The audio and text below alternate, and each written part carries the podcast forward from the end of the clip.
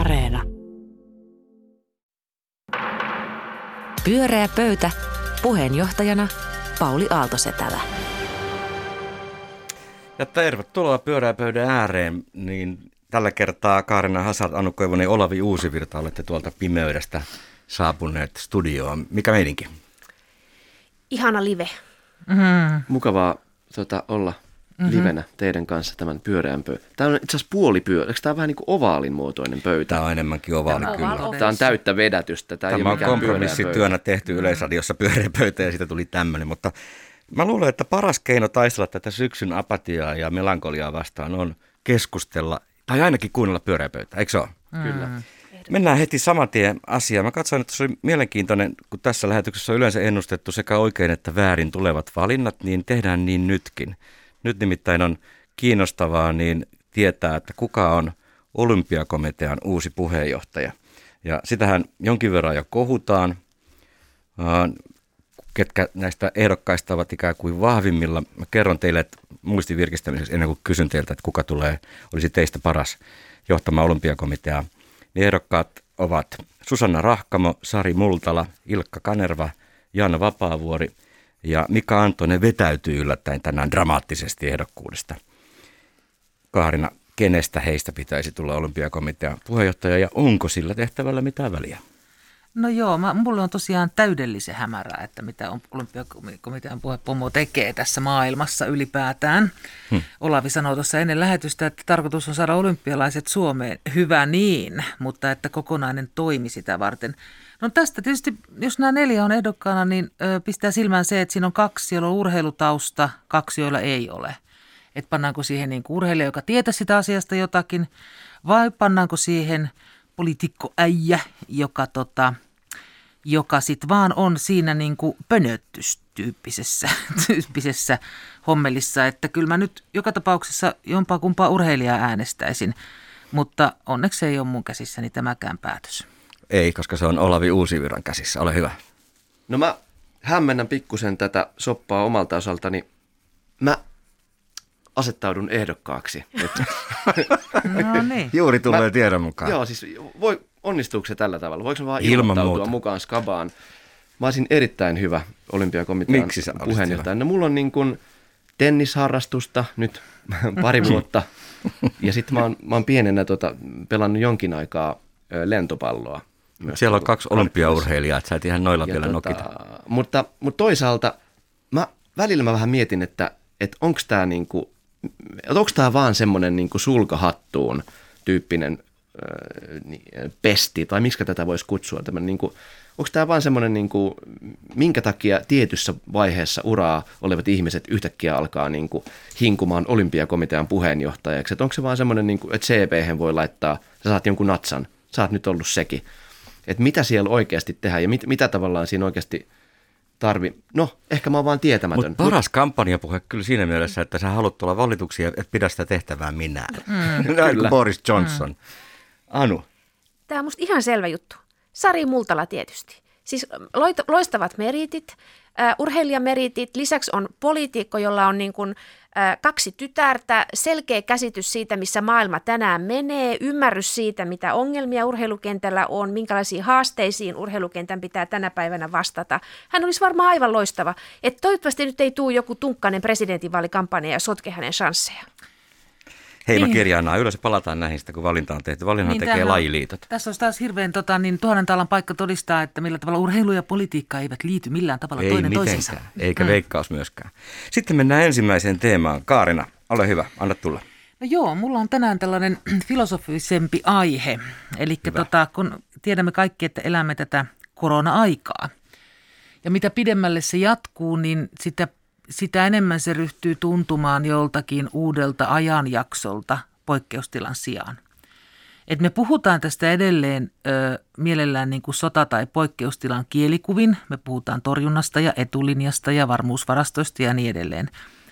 Mutta et onko kuitenkin, kun tämä jatkuu pitkään vielä, kuten tiedämme, niin voisiko olla kuitenkin kyse jostain sellaisesta ihan niin kuin systeemisestä muutoksesta, joka sen sijaan, että me koko ajan hellittäisiin sitä ajatusta, että kohta me palataan normaaliin, Niin tämä niin kuin jatkuessaan sysäiskin meitä kohti jotain sellaista ihan niin kuin toisenlaista olemista, joka ei koko ajan painota tuottavuutta, mitä se entinen elämä painottaa, vaan että tässä elämäntavassahan on paljon sellaisia asioita, jotka ikään kuin painaa meitä kohti sellaisia hyveitä, niin kuin kieltäymys ja vaatimattomuus ja huolellisuus tapaamisissa ja menemisissä ja tulemisissa ja niin edelleen. Ne on kauhean sellaisia niin kuin vanhanaikaisia, ei-tehokkaita asioita ihmisen elämässä. Ja sitten ennen muuta mulle niin kuin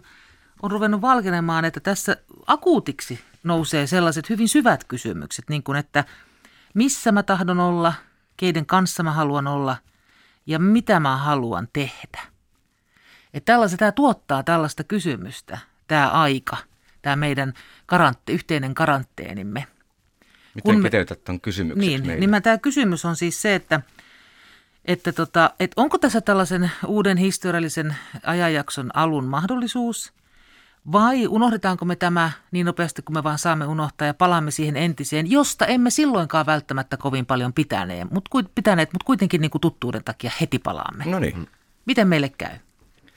No toi on musta erittäin hyvä kysymys ja tavallaan mä itse haluaisin uskoa tai toivoa, että täällä voisi olla nimenomaan kuvailemasi kaltaisia isompiakin muutoksia.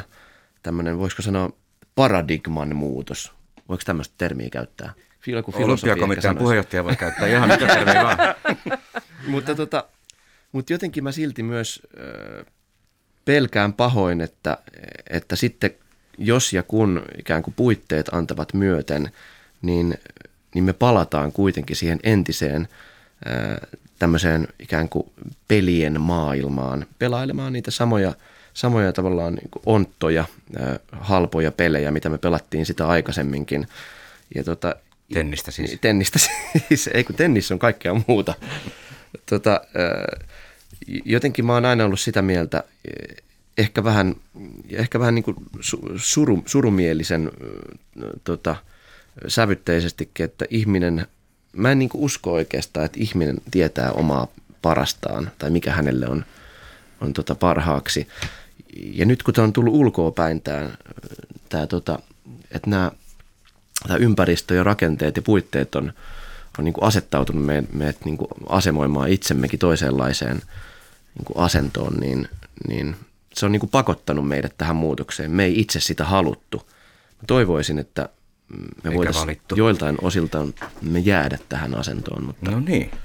Mun mielestä nuo Kaarinan kysymykset on ihan tosi tärkeitä ja olennaisia, mutta mä ajattelen, että me ollaan niin kuin ihmisinä tässä tilanteessa hirveän erilaisissa paikoissa ja toisille kokemus haavoittuvuudesta tässä tilanteessa. Me ollaan hyvin erilaisia sen suhteen, että kuinka haavoittuvaisia ja niin kuin voimien alaisia me tässä tilanteessa ollaan. Et mä ajattelen, että meidän niin kuin kaikki nuo hyveet tuollaisesta niin kuin, jotenkin harkitsevaisuudesta ja huolellisuudesta ja muuta, niin nehän on tavallaan tuollaisia itsensä johtamisen ja niin kuin itsekontrollin hyveitä, jotka oli myös niin kuin siinä pandemiaa eletävässä ajassa niin kuin tällaisia voimakkaan yksilön hyveitä. Mutta mä ajattelen, että tässä nykyisessä tilanteessa niin osa on niin kuin todella voimien vietävänä ja se tila ikään kuin reflektoida ja pohtia niin on ihan hirveän paljon pienempi kuin toisilla muilla. Et mä ajattelen, että se kokemus sellaisesta erosta on jotain, joka voisi ajatella positiivisesti, että se tuottaa meissä empatiaa, että me ymmärretään, osa meistä ymmärtää omia privilegioita ja etuisuuksia ja tuottaisi myötätuntoa, mutta mä luulen, että tämä tuottaa myös niin kuin katkeruutta ja kiukkoa ja vihaa siitä, että ollaan niin eri asemissa. Mä uskon näin. Se on helppo kuvitella, että juuri näin on. Mua on tässä yllättänyt niin kuin se, että tällainen niin kuin pohdiskelu, mitä mä tässä meille ehdotan, niin sehän on helppo ohittaa sillä, että se on etuoikeutettujen pohdintaa. Mutta toisaalta sitten on kuitenkin tosiaan niin, että on tapahtunut sellaisia niin kuin esimerkiksi etulinjassa olevien niin kuin arvostuksen nousu ja ikään kuin heidän työnsä ääressä hiljentyminen ja muu. Että kyllä tässä on niin kuin jotain sellaista, sanotaanko sellaista, että se tapa, miten miten nyt katsoo siivoajan työtä jossakin kauppakeskuksessa, niin siinä on ihan uusia sävyjä. Sellaisia sävyjä, jotka tuottaa just niin kuin ehkä empatiaa, ehkä uteliaisuutta, ehkä kunnioitusta. Siis sellaisia niin kuin uusia asenteita. Mutta näkyykö se, voisiko se kunnioitus näkyy myös esimerkiksi palkkatason korotuksena tai niin edespäin, että toi on ihan totta, että tietyllä tavalla me ollaan jouduttu huomaamaan, että 95% oikeastaan niin kuin kaikista ammateista on niin kuin ihan täysin turhia, mukaan lukien niin kuin omani. Jos mä ajattelen, että mä oon tämmöinen... Mutta sulla alkoi tämä itseruoskintavaihe. Lauluniekka. Niin alkaa paljon ehkä olympiakomitean puheenjohtaja pian. Joo, kyllä. Ehkä se on tämä pimeys ja kylmyys, mikä saa mut tällaiseen synkkään yksin puheluun täällä. Mutta joo, kyllä mä niinku jollain tavalla oon myös havainnut semmoisen, vaikka tässä on ollut paljon raskasta ja ikävää, mutta myös se, että yhtäkkiä on ikään kuin tuntuu, että monet ihmiset on antanut itselleen luvan olla jotain muuta kuin aikaisemmin, niin siinä on jonkinlainen arvo. Niin, elämänvalintoja on ehkä joutunut pohtimaan uudella tavalla. Ja niin kyllähän empatia on noussut keskusteluun niillekin, jotka ei siitä muuten niin ole välittäneet. Ja se kohtaaminen, siis se, että on niin kuin mahdollisuus jakaa joku tila joidenkin ihmisten kanssa, niin kuin olla fyysisessä kontaktissa, siis samassa tilassa, jakaa joku tunne ja elämys ja joku muu, niin sen erityisyys, niin kyllähän se kirkastuu tässä ihan uskomattomalla tavalla, että ketkä päästään huoneeseeni. Niinpä. Joo. Ja tunnen suurta riittämättömyyden tunnetta siitä, että ei pysty ihmisiä auttamaan sen yhteisön rakentamisessa virtuaalisesti.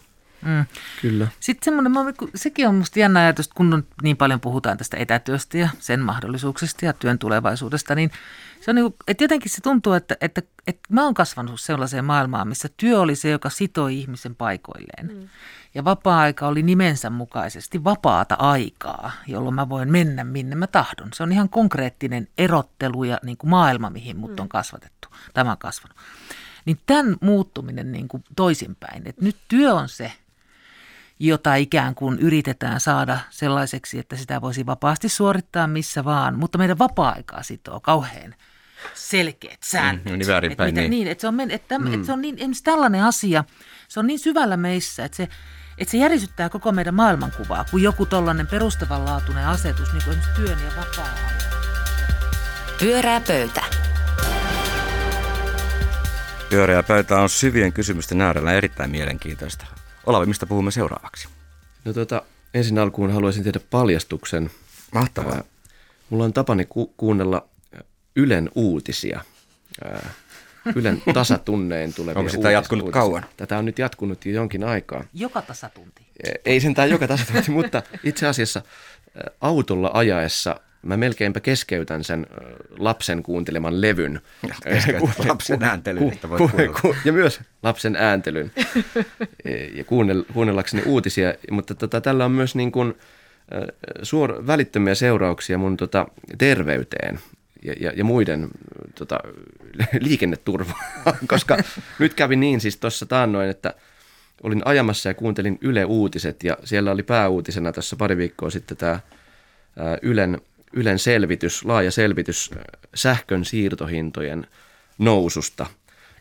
Eli yksinkertaisesti yhteen lauseeseen nidottuna verkkoyhtiöiden valvontaan käytetyn tuottoprosentin korotus on siis johtanut ennennäkemättömiin hinnan korotuksiin. Ja Yle tutki sitten tätä. Ja tämä on pitkä juttu, taisi niin kuin loputon suo avata, mutta tässähän niin kuin tämän kaiken pahan alku ja juuri ulottuu siihen hetkeen, kun Fortum päätti myydä sähköverkkonsa Karuna-yhtiölle, joka on suurimmaksi osaksi niin kuin ulkomaisten pääomasijoitusyhtiöiden omistuksessa. Ja tämmöisiä vastaavia, mun mielestä voitaisiin puhua niin kuin kansallisomaisuudesta, kun puhutaan tämmöisestä niin kuin luonnollisista monopolista. Niin kuin esimerkiksi niin kuin sähköverkko. Ja toinen vastaava niin kuin aivan katastrofaalinen farssi oli tämän Digitan myynti, jossa, joka liittyy tämän talon historiaan myös. Eli, ja sitten kolmas esimerkki muutaman vuoden takaa on Kemiran Grow How -lannoitefirman myynti norjalaiselle suuryritykselle. Kaikki on yhdistänyt se, että ollaan myyty ikään kuin kansallisomaisuutta, ollaan myyty jonkinlainen luonnollinen monopoli jollekin niin kuin monikansalliselle firmalle, ja seuraukset on ollut se, että yhtäkkiä kuluttajahinnat on pompannut pilviin. Ne on tietenkin alkanut maksimoimaan sitä niin kuin lainsäädännön puitteissa, ja verot on maksettu veroparatiiseihin. Ja, niin mä mietin, että miten tämä voi niin kuin kerta toisensa jälkeen olla, miten tämmöinen niin kuin saatanallisuus on mahdollista. Että eikö niin kuin tästä ikinä opita, että kun historiallisesti, että onko koskaan kansallisomaisuuden myynnistä seurannut mitään hyvää tavallisen kansalaisen näkökulmasta. Otsasuoni alkaa taas pullistella. Olavi alkaa kiihtyä. Joo. Siis ensin haki olympiakomitea ja nyt haukkuu kaikki valtion myymät yhtiöt. Niin normaali ihmisen reaktio on mennä tuosta huutamaan someen. Kyllä mullakin verenpaine nousee. Mä tästä aiheesta rupesin googlailemaan, niin Ylellä on ollut myös tämmöinen otsikko. Näin valtio on pistänyt yhteistä omaisuuttamme lihoiksi. Sipilän aikana omistuksia on myyty kuin siimaa. Stubb ja Katainen jäävät kauaksi jälkeen, että kyllä tämä... Mutta eikö siinä samassa jutussa sanottu, että demarit on myynyt kaikkein eniten? Joo, mutta siis mun mielestä tämä niinku saatanallisuus, niin ehkä kuitenkin pitää ajatella, että onhan siinä se, että kyse on siitä, että miten on budjetin tulopuolta hallitusneuvotteluissa kaavailtu, että mitä asioita on voitu panna sinne kuuluisaan toiveiden tynnyriin, eli digitalisaation tuomiin hyötyihin, ja sitten miten sitä tulopuolta on saatu sillä, että sinne on niin kuin laitettu, että tämän verran myydään valtion omaisuutta. Eli että niillä on sitten rahoitettu jotakin budjetin menopuolta, ikään kuin että sillä on saatu kasvatettua ehkä sitten kansalaisille jotakin tulonsiirtoja tai vastaavia. Ehkä maksettu niitä Kaarinan mainitsemia sairaanhoitajien tai siivoojien palkkoja, sekin on tietysti totta. Joo, niin mä mietin että kun sehän alkoi siis, mun käsittääkseni on niin, että siis totta kai silloin kun valtio syntyi, niin silloin alkoi tulla myös valtioyhtiöitä, alettiin perustaa, koska ne oli osa sitä valtiona olemisen turvaa. Ja se alkoi justiinsa lannoitteista ja kaikista tämmöisistä välttämättömyyksistä, että ainakin nämä, niin me pysymme valtiona ja kukaan ei meitä syö. Ja, ja sitten se oli 80-luvun, eikö se ollut sitä samaa 80-luvun puoliväliä, millä nyt ruvettiin myymään, mutta silloinhan niin kun ne niin kun kaikki markkinat avautui globaalisti, niin koko se idea siitä, että mitä kaupankäynti on, muuttui niin kokonaan, niin siinä samassa rytäkässähän jotenkin... Siinähän oli tietenkin kaikki nämä Neuvostoliiton hajoamiset sun muut. Niin silloin myytiin eniten yhtiöt, silloin niin, Neuvostoliiton hajoamisen jälkeen. Eli siinä oli koko niin tämän käsityksen muuttuminen, että valtio kaiken kaikkiaan siitä, sen sijaan, että se olisi niin kuin konkreettinen paikka, missä on konkreettisia ruumiita. Siitä tuli ikään kuin idea, että olisi tämmöinen niin kuin valtio, sitten olisi niin kuin tällaista niin kuin muuta. Että ruvettiin ikään kuin ajattelemaan sitä mun mielestä tällä tasolla, siltä se vaikuttaa. Että itse asiassa valtioyhtiöistä... Meni koko se idea, se niin kuin katosi kuin tuhka tuuleen tämän uuden ajattelun myötä. Että samalla tavalla kuin se, että no ei se väliä, että missä ne mikäkin valmistetaan. Että kun hei, import, export ja nyt vaan globaalisti katsotaan, missä on halpaa, mikä kannattaa. Että se kaupan käyminen, niin kuin siitä tuli keskeisempi ja suurempi, sillä oli enemmän merkitystä kuin esimerkiksi valtiolla kaiken kaikkiaan. Että se niin kuin katosi kuin tuhka tuuleen se valtioyhtiöidea. Sen jälkeenhän niitä on helppo myydä. Niin, mutta onhan siinä varmaan ainakin siis, tämä on just tämmöistä, että kun humanisti ryhtyy ajattelemaan talouspolitiikkaa, niin sen pitää tietysti olla aina varovainen, mutta onneksi täällä se on sallittua. Mutta että siis se, että onhan tässä tietysti se niin kuin ideologinen linjaus, joka liittyy siihen, mistä Kaarina puhuu, että ajatellaan, että valtiolla on vaan välttämättömiä toimintoja ja sitten muut ikään kuin markkinatoimijoiden alueella, mutta siellähän ei just ne luonnolliset monopolit toimi, mihin mistä Olavi aloitti. Mutta sittenhän niin kuin viime vuosina on sitten ollut vielä, jos ajattelee sitä budjetin tulopuolta, niin koska Suomessa on tämä suuri ajatus, niin kuin että tämä velka on se asia, jota niin kuin pelätään enemmän kuin ruttoa, niin sitten tavallaan nollakorkojen aikanakin ajatellaan, että valtiovelkaa ei kasvateta, vaan mieluummin myydään sitä valtio-omaisuutta. Ja siitähän sitten niin kuin myös talousjournalistit on olleet eri mieltä, että onko se fiksua myydä tuottavia osakkeita. Joo, se on nimenomaan, mä ajattelen, että se on niin kuin äärimmäisen lyhytnäköistä. Et siinä on ehkä niin kuin parin vuoden aikajänteellä saatu jonkinlaista niin kuin rahaa sinne rahamassiin, mutta sitten jos ajatellaan niin kuin kymmenien tai satojen vuosien aikajänteellä, niin ne tappiot on siis aivan niin kuin tähtitieteelliset, mitä näilläkin, ja niitä ei saada koskaan takaisin.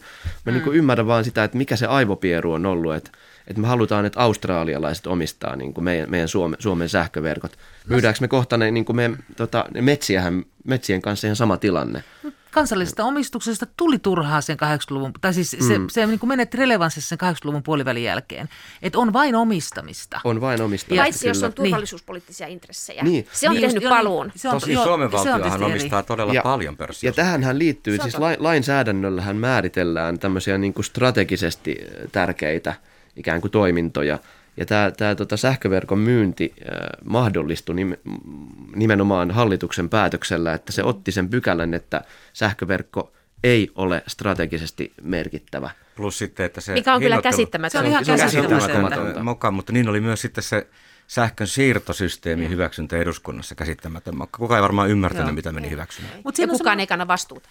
Siis semmoinen kummallinen oletus ikään kuin ollut näissä, niin kuin, että ei ne kyllä, vaikka ne omistaa, niin ei ne nyt rupee siis inhottavasti mitään liikoja pyytämään. Kyllä, onhan niillä jäädytkin. Ihan reilu hinta. On, ja tämä on tällainen ihan varmaan menee ihan hyvin. Että siinä on joku tällainen se ajatus, että kun meni nätisti. Pyörää pöytä. Se olisi moraali. Pyöreä pöytä pääsi ihmiskuvasta moraaliin. Ja sitten viimeiseen teemaan, Anu Koivunen. Odotan innolla, anna tulla.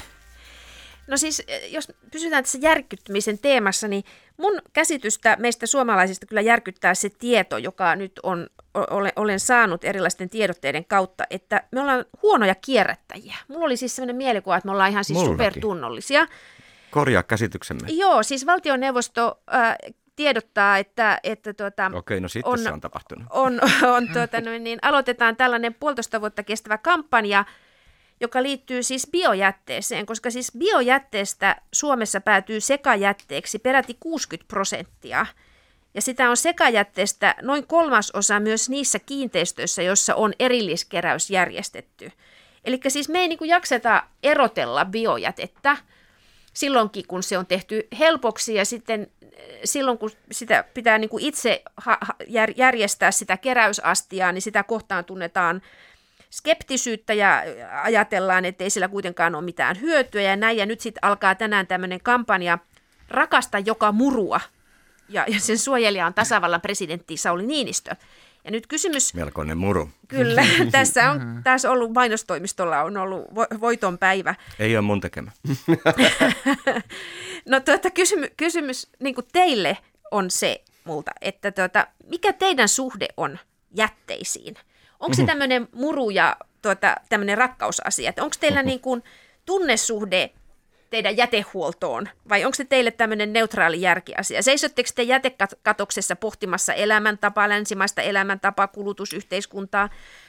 Seisotteko te siellä inhoamassa teidän naapureja, jotka ei osaa lajitella vai onko teillä jotenkin tämmöinen viileän tekninen jäteasiakysymys, kumihanskat ja korjaavat eleet jätekatoksessa? Mikä on teidän niin kuin jätesuhde?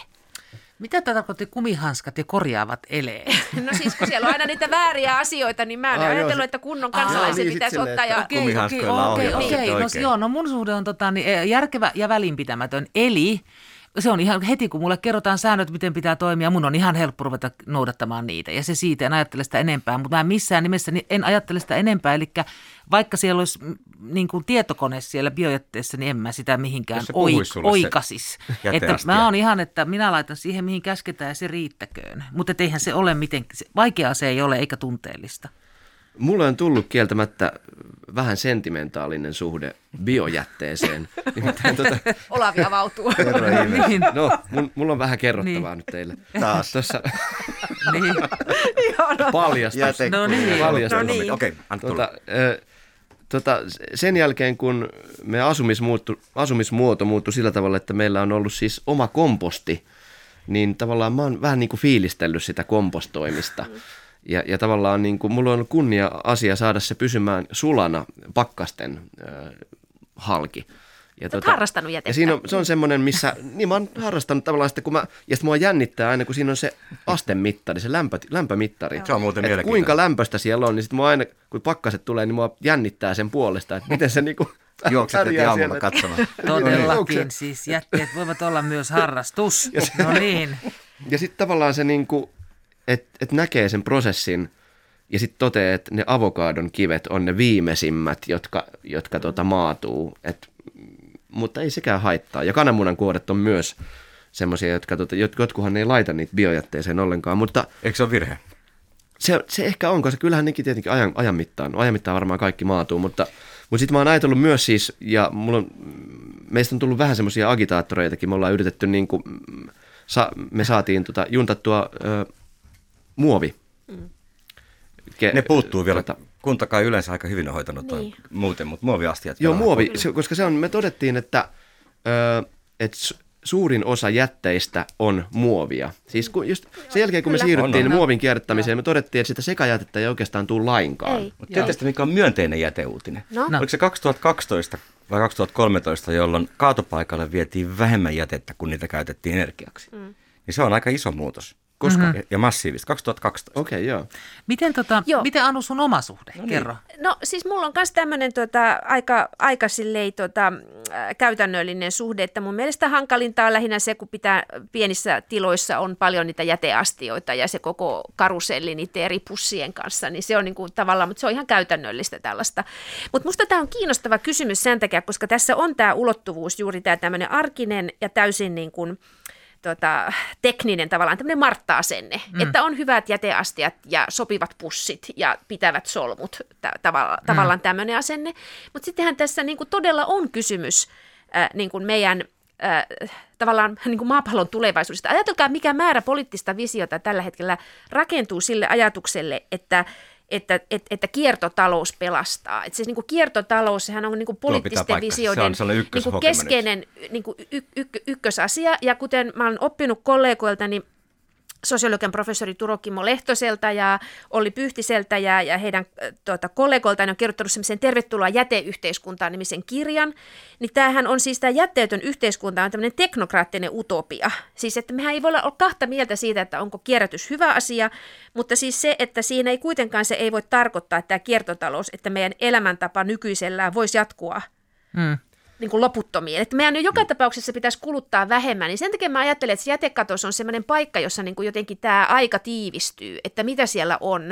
Että kun ajatellaan, että nyt esimerkiksi kaikki tämä posti, että me tilataan verkosta paljon kamaa tai syödään paljon pizzaa tai noutoruokaa tai muuta, niin sehän näkyy välittömästi siellä jätekatoksessa.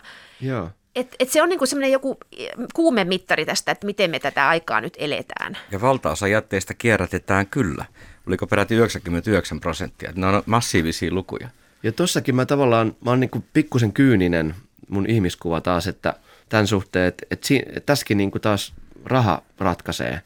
Että siinä vaiheessa, kun mä mietin, että olisiko semmoinen bisnesmalli mahdollinen, missä esimerkiksi muovi haettaisiin ilmaiseksi. Että niin kuin jätefirma hakisi ilmaiseksi sun muovit, niin alkaisiko siinä vaiheessa, sun ei tarvitsisi maksaa vielä pidemmälle siitä. Palautuspullosysteemi on aina loistava systeemi, josta maksetaan siitä tyhjästä pullosta ja kerätään ja käytetään uudestaan. Koska sehän on ihan niin kuin matskuu, josta voi tehdä jotain muuta, mutta ennen kuin nyt on perustamassa omaa jätefirmaa, niin ehkä pitää tehdä jotakin laskelmia. Mutta toi oli musta jännä, että Anu sanoi näin, että hän järkyttyi, että hän oli kuvitellut, että me ollaan hirveän hyviä kierrättäjiä, niin miten sulla sellainen ajatus oli, että onko meitä niin kuin, onko jotakin itsehyväilyä ollut, että me ollaan, vai onko tämä joku, että Suomi on tällainen jälleen kerran erilliskierrättäjä, toisin kuin muut? Mä ehdottomasti, että me ollaan tässä jotenkin niin kuin poikkeuksellisen tunnollisia ja säännöllisiä, että, säntillisiä. Mutta että mun mielestä se on niin kuin jotenkin, jätteet kuuluu meidän elämään, mutta ne herättää monissa ihmisissä todella paljon ällötystä ja siis tavallaan sellaista ajatusta, että kaikki, paitsi Olavi, joka harrastaa, mutta muille sellainen, että kaikki pussiin ja pussin suu kiinni ja jonnekin ja poissa silmistä, poissa mielestä. Ja sitten tavallaan tämä nykyinen maailma edellyttää meiltä tämmöistä räpläämistä. Tässä on mielenkiintoista. Pyöreä pöytä. Pyöreä pöytä, hei Syksyinen lähetys on juuri päättymässä ja menen takaisin pimeyteen. Oli hauska keskustella kanssanne, hyviä näkemyksiä ja hyviä pohdintoja. Toivottavasti kuulijat pysyvät mukana. Kaarina Hasard, Anu Koivunen, Olavi Uusivirta, kiitos. Minun nimeni on Pauli Aalto-Setälä ja tämä ohjelma on Pyöreä pöytä. Heipä hei. Pyöreä pöytä.